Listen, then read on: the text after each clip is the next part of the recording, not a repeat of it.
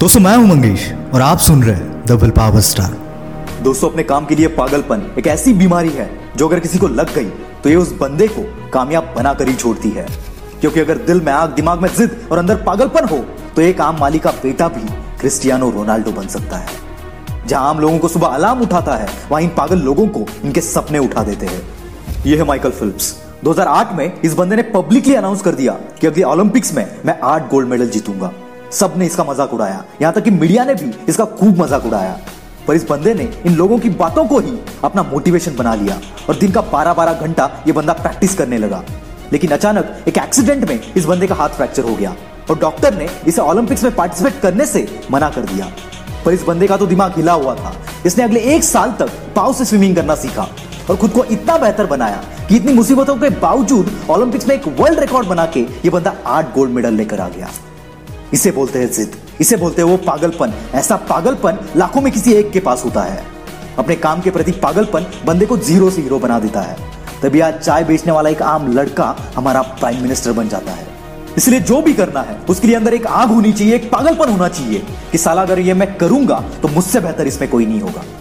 क्योंकि दोस्तों, क्रिकेट बहुत लोग खेलते हैं, पर हर कोई विराट सचिन या धोनी नहीं बन पाता। एक्टिंग बहुत लोग करते हैं, पर हर कोई बच्चन नहीं बन पाता।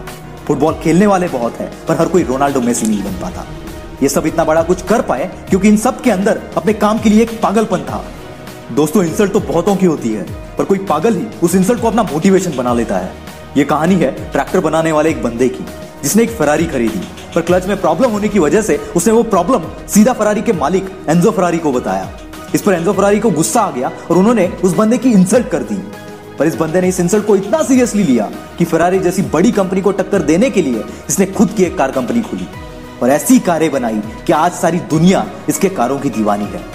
दोस्तों, मैं बात कर रहा हूँ फेरुशियो लैम्बोर्गिनी की और आज लैम्बोर्गिनी को कौन नहीं जानता।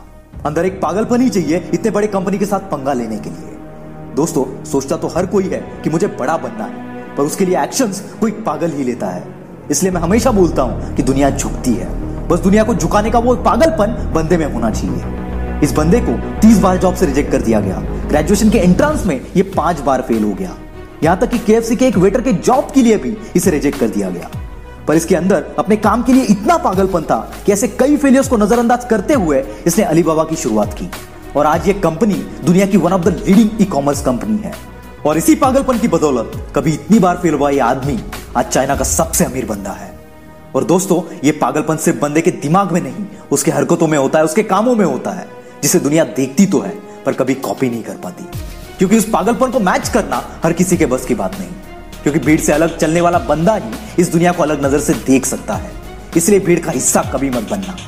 दोस्तों, अपने काम के लिए अंदर इतना पागलपन लाओ कि तुम्हें देखकर लोग मोटिवेट हो जाए। और यही पागलपन आपका हर सपना पूरा कर सकता है।